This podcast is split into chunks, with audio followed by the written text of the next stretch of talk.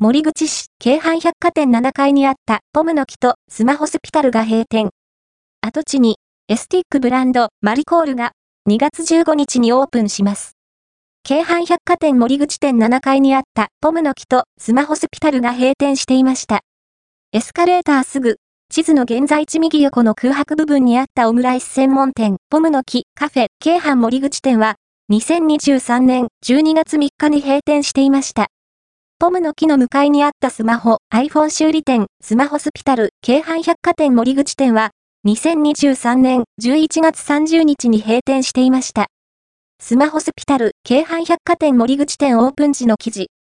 2024年1月末時点では閉店して、日にちも経っているので、お店があった場所には、どちらも、白い壁で囲われ、閉店のお知らせが貼られていました。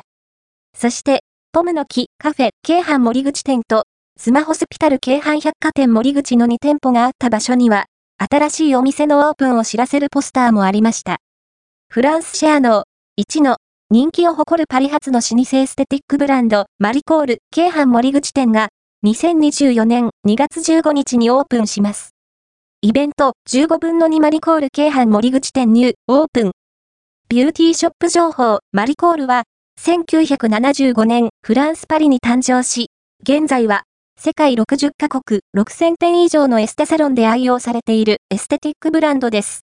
後日、通りかかった時は、工事の壁面が取り払われていました。マリコールのエステルームはすべて個室。